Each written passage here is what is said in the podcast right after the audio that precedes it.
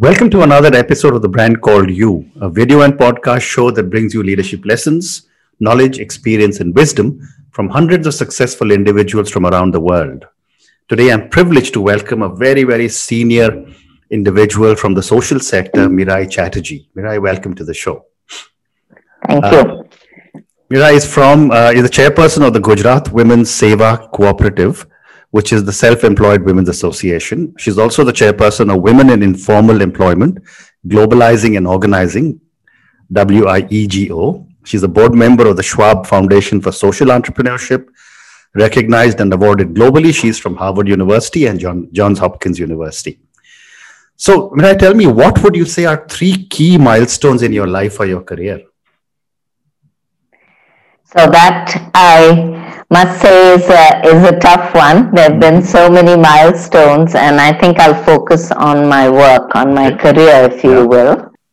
Before I say what they are, I want to say that all three sort of popped up in my life unexpectedly. Okay. So from that, the big learning was keep on keeping on, do what you have to do, do mm. the right thing, and then these kinds of opportunities come your way before okay. you know it. Mm. So the first was uh, when I was elected General Secretary of mm. SEWA, our national union, mm. after our founder Ela Ben Bhatt, hmm. our iconic and inspiring yes. founder. Absolutely. And I was the first person she passed the baton on to. Mm-hmm. And that was a total surprise. I didn't mm-hmm. expect that. And at the time, I had twin daughters who were babies. So it was quite a challenge, but it was a great honor and privilege to serve informal women workers. Mm-hmm. Um, and so that was milestone number one. Milestone number two was, I think it was in 2005. That mm-hmm. was in 1997. In 2005, um, out of the blue, I got a call from the World Health Organization asking me to be a commissioner in their commission on the social determinants of health. Okay. I was taken aback and I also initially was reluctant, mm. I must say, because I thought yet one more commission, one more committee, who will read the report? How will mm. it affect the women with whom I work? Right. But I'm glad finally Sir Michael Marmot, who is the chair, convinced mm. me. Mm. And it was a really special and key milestone in my life. Okay. And the third one, again, totally out of the blue, when the Prime Minister of India appointed me to the National Advisory Council, which okay. was chaired by uh, Mrs. Sonia Gandhi, who was then chairperson of the UPA government, mm-hmm. of the UPA.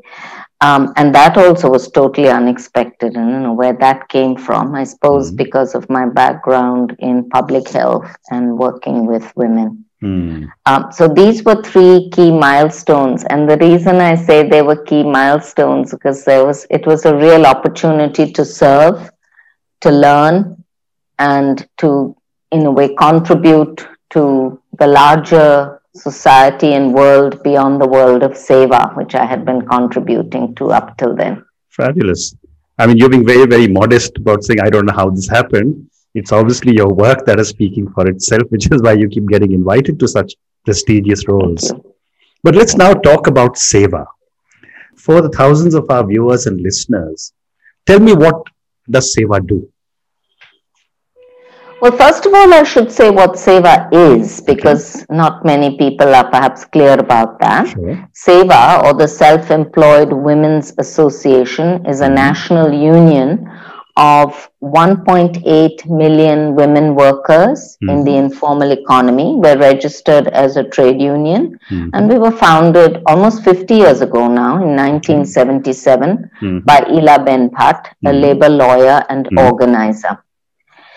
And to give you a glimpse about SEWA's work, I have to a little bit share about what is our core faith or belief, and mm-hmm. that is that uh, poor informal women workers, our members, mm-hmm. are central to all we do. They mm-hmm. are in the center. Okay. They, along with grassroots union and cooperative leaders, whom we call Agevans in mm-hmm. Gujarati, mm-hmm. Agevans meaning those who are ahead, those who lead yeah. So these are grassroots women leaders. So this is the starting point. Okay. They are central to everything we do. Mm.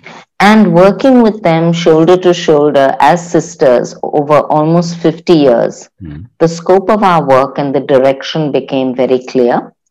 And we say that our goals are for full employment and self reliance okay. of women and their families at the household level. Mm-hmm. Let me unpack that a bit. Full employment means work security, income security, mm-hmm. food security, and social security. Okay. And we believe these are essential if people, particularly women and their families, are to emerge from poverty and move towards self reliance. Okay. And when I say full employment and social security as well. Social security includes healthcare, mm. childcare, insurance, pension, housing, and basic infrastructure. Wonderful. And all of this emerged from our grassroots experience. There was no blueprint. It wasn't a top down, mm. uh, let's define the scope of work. It mm. emerged very organically from the grassroots. And self reliance for us also has two components.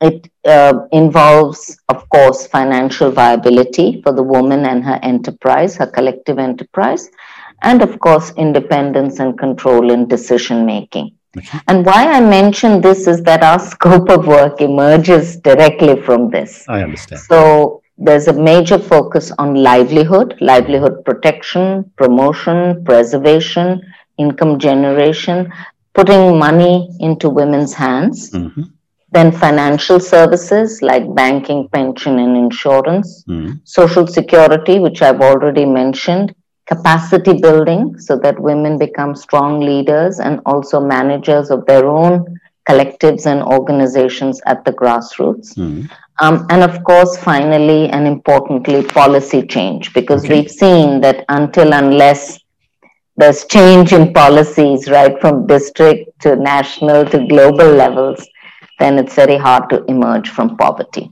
Okay. So, you know, uh, over the last 50 years that SEWA has uh, been supporting so many women, how have you seen changes coming in? And are, are you seeing far more women getting at least somewhere near the wage parity with men? So I think it has been a long journey and it is a journey. It's not complete by any means. And I have been extremely privileged to see literally thousands of women emerging from poverty, from below the poverty line to above the poverty line. Mm-hmm. But then there's a crisis like the current pandemic, and they're pushed back into poverty. So that's why I say it's a journey, it's an unfinished process. Mm-hmm. But yes, I have seen hundreds of women economically empowered. I've seen women who were looking down with heads mm-hmm. covered looking people in the eye and saying fearlessly, I can speak to the sarpanch, I can speak to any government mm-hmm. official, I can even speak to my husband, mm. you know, on equal terms. Amazing. So that's a real change. Or as one woman put it, I feel as if thousand light bulbs have gone off on my body. Fantastic. So that says it all. So it's been a really moving and inspiring experience. Mm-hmm. Having said that, uh, as far as parity with men is concerned, there's a long way to go. We have laws in our country, but you know, as we know, there's a big gap between implementation and the law. I mean, we're happy that there are laws. Mm-hmm um, for equal pay for equal work. Mm. But you see, most of our people are in the informal economy. So they are work on family farms, they mm. work collectively with their menfolk mm. and so on. So these are more difficult things to legislate. Basically, it involves social change and a change in thinking within the family and society. Correct.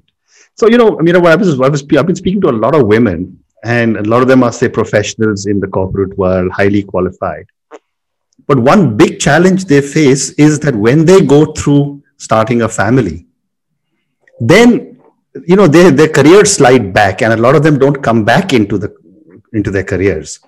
Is that something similar that the women you work with also face Well, I work with poor self employed women and informal sector women. So they don't have that choice. Okay. Uh, it's an economic compulsion. I mean, I have seen women who have given birth and just a month or six weeks later, they're up and back toiling in the fields. Mm. So it's not a choice for them, it's survival. Mm. But having said that, you know, you have correctly identified one of the major gaps if mm. we want women to be active in the workforce and mm. more active economic actors in India, which is that certain support services, crucial support mm. services like um, childcare, for example, full day uh, childcare according to the mothers. Yes, exactly. Creche, come Anganwadi or childcare center, daycare must be available to all women Correct. of whichever class, whether they're in corporate, whether they're poor working class women, and so on.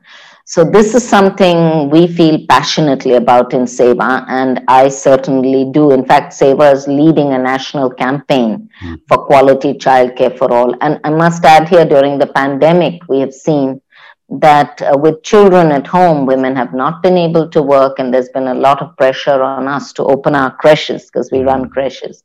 Um, and we've had to obviously follow the government guidelines.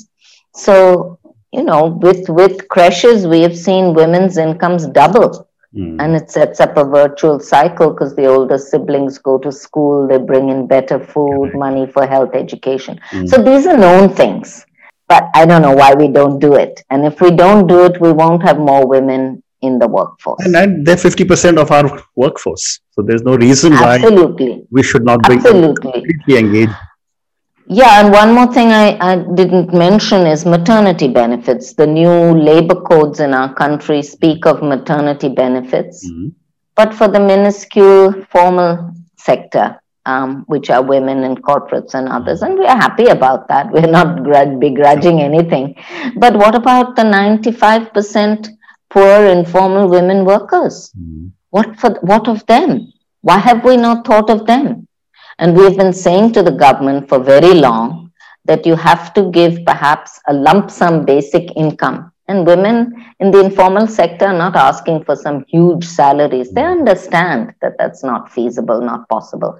But in the National Food Security Act, which um, you know, along with other colleagues I worked on while at the NAC, National Advisory Council, we deliberately put in a thousand rupees a month for six months for all women. Wow rich, poor, middle class. Mm. And that promise has not been fulfilled. That has not been implemented. Mm. And I do believe that if that was implemented, and it's very modest, thousand rupees a month is what is that? Mm. Um, it would still be a huge support to women.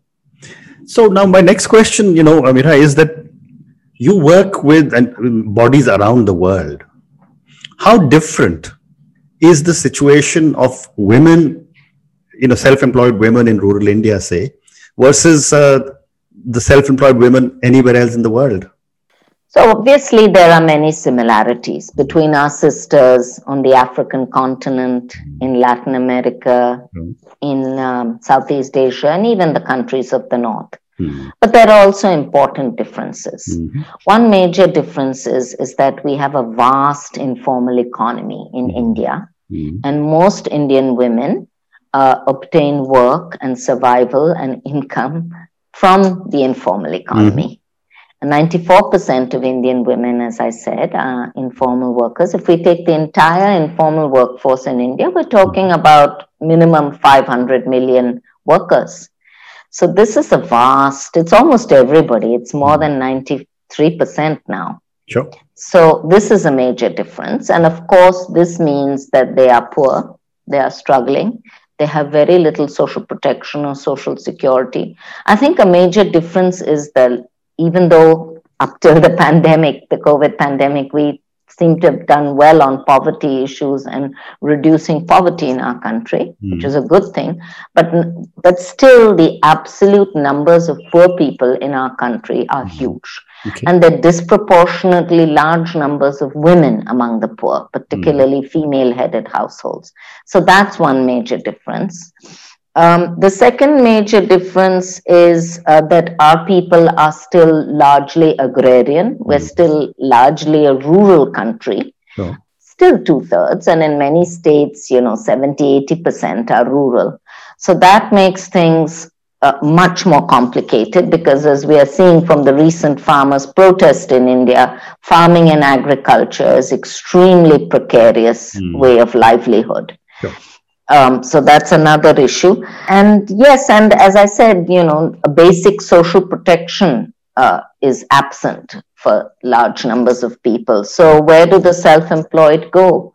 Where do they go for working capital? Who do they turn to for marketing support? So hmm. these are the kinds of issues that are faced by poor self-employed people, particularly women in India. Very interesting. So I've got one more question for you uh, about SEWA, and then I want to move to the next part. What are some of the core values that you believe in at SEWA? Well, SEWA is an organization and a movement, and we are inspired by the values of Mahatma Gandhi, mm-hmm. Gandhiji, mm-hmm. which are obviously Satya, truth, Ahimsa, non-violence, simple simplicity, Sadgi, Sarvadharam, respecting all faiths equally, Swadeshi, which is promoting local employment, local consumption, local production. Uh, these are some of the values that, that we try our best to live by. In fact, every day at SEWA, we begin our day with a prayer meeting, mm-hmm. uh, all faith prayer, of course. And at the end, we take 12 vows, mm-hmm. which are on the walls of the Sabarmati ashram where Mahatma Gandhi lived. Mm-hmm. Um, and from where he uh, took out the historic salt march. Mm. And there are these 12 vows, which is also, you know, non-practicing of untouchability, mm. respecting all castes, castes and faiths equally, being fearless, as I said, simplicity, non-possession, you know, minim- minimum accumulation of, of things, mm. and of course, integrity. So these are some of the 12 vows that we take daily. Amazing. And like all human beings, we yeah. struggle to live by them. I agree with you. That that is an ongoing challenge we all face. So let me talk to you about uh, in a couple of minutes on the other uh, organization that you're chairperson of, which is Women in Informal Employment, Globalizing and Organizing. Uh, tell me about what this organization is and what it does. Sure. Actually, SEWA was a founder of this. It's basically a network. It's a network of policymakers, mm-hmm. researchers, and practitioners like us, like SEWA, membership based organizations, who came together more than 20 years ago mm-hmm. because we found that there were major conceptual blocks and consequently policy blocks as far as informal workers were concerned all across the globe, not just in India. And since India has a large informal workforce, and since SEWA had been working with informal workers for many years, mm-hmm. um, many people had been turning to us for guidance, for support, for exchange of experiences. We also had a lot to learn from mm-hmm. other countries. Mm-hmm. And then it was decided to form this network of people who are de- who have dedicated their lives or mm. wish to dedicate their lives to the cause of informal workers worldwide. Okay. So we have now hundreds of membership based organizations, mm. unions, cooperatives, collectives that are part of this network. And I would say, and we at SEWA see it as the sort of um, global informal workers movement of mm. which we are a part and hmm. which we've also had the privilege to lead hmm. to some extent. Very interesting. So, what, one more question for you on gender diversity or gender balance. You know, all over the world, this has been dis- in the, in, in, under discussion for many, many years, and lots have been implemented.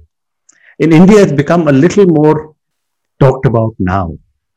As someone who leads such a large women's organization, what can be done to correct the gender imbalance?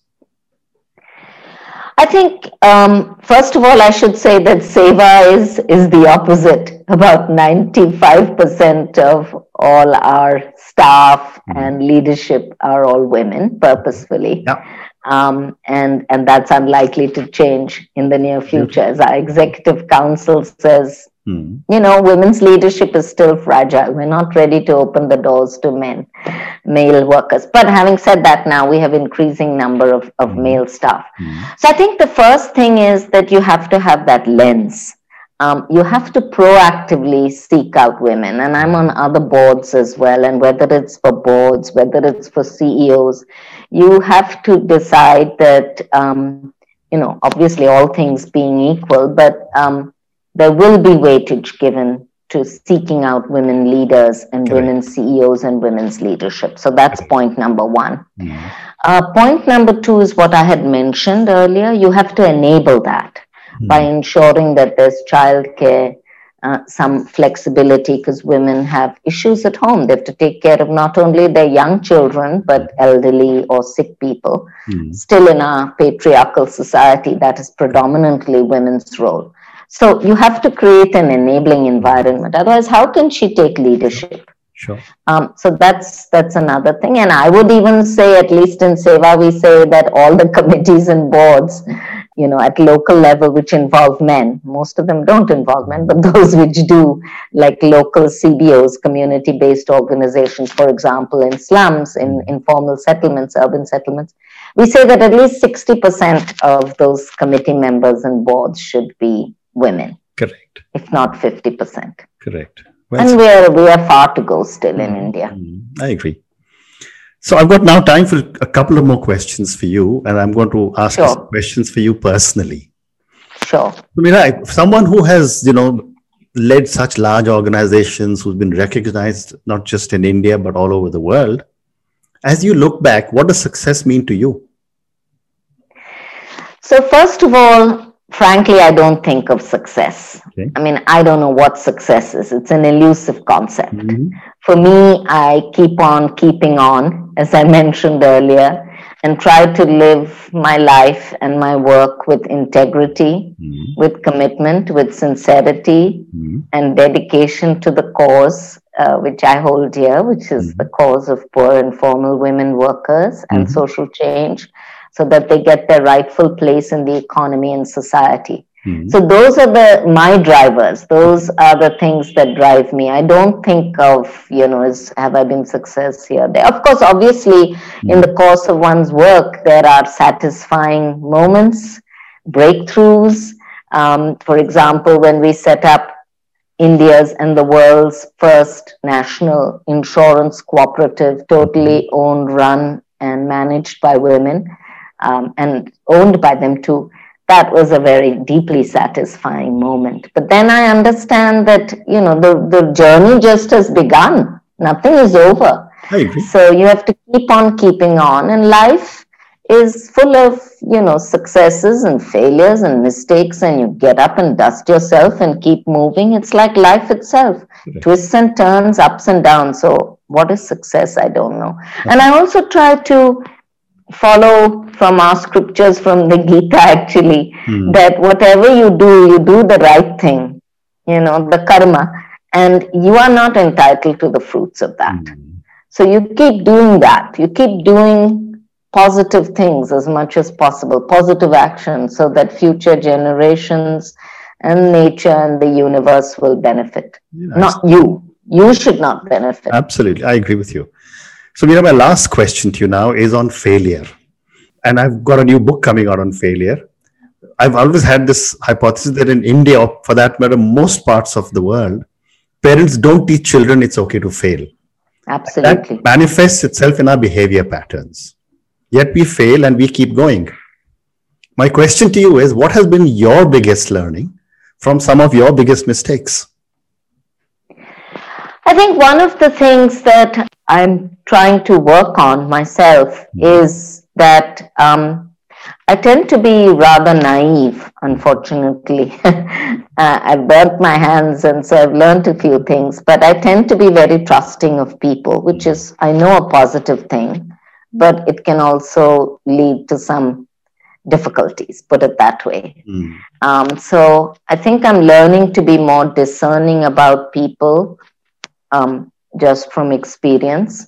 I think another thing is that um, in my older age, I'm getting more reflective. But when I was younger, I go, I was would go as a leader much more by gut, mm. by intuition and instinct, mm. and nothing wrong with that. But but but you know, and and going with my heart mm. mostly, that is fine. But we need to use our heads as well, Correct. perhaps equally, and, and so on. So, um, yeah, those have been some of my mistakes, you know, not thinking through things, mm-hmm. certain things carefully, certain decisions, mm-hmm. and not out of any malintent, but just not being aware, really. I agree. Um, so, so those are the sorts of things that I think I would remedy. Fantastic. Fantastic. You know, thank you so much. It's been such a pleasure speaking to you. I wish you, SEWA, and everything else that you're doing lots of success. Thank you very much. Thank you.